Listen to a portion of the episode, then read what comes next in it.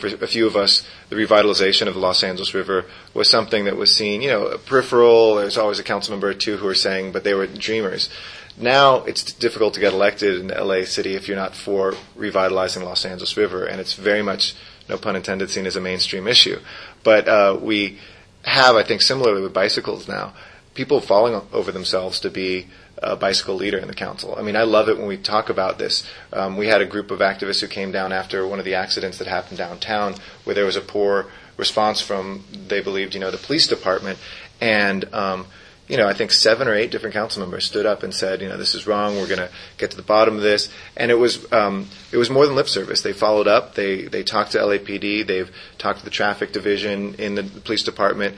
Um, they want to change the way courts look at bicycle accidents, not as just you know somebody falling, but you know potentially losing their life.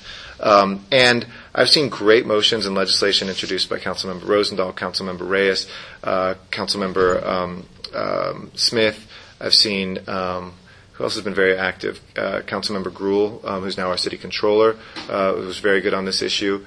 Um, uh, Councilmember Alarcon as well. So I think I think it's transcending neighborhoods, um, which is great. Which it means that bicyclists have allies around the city geographically, um, and in some ways, I think the city council is more progressive right now than our Department of Transportation. We've got some great allies, but we've got a lot of people who are still kind of pushing papers, old engineering.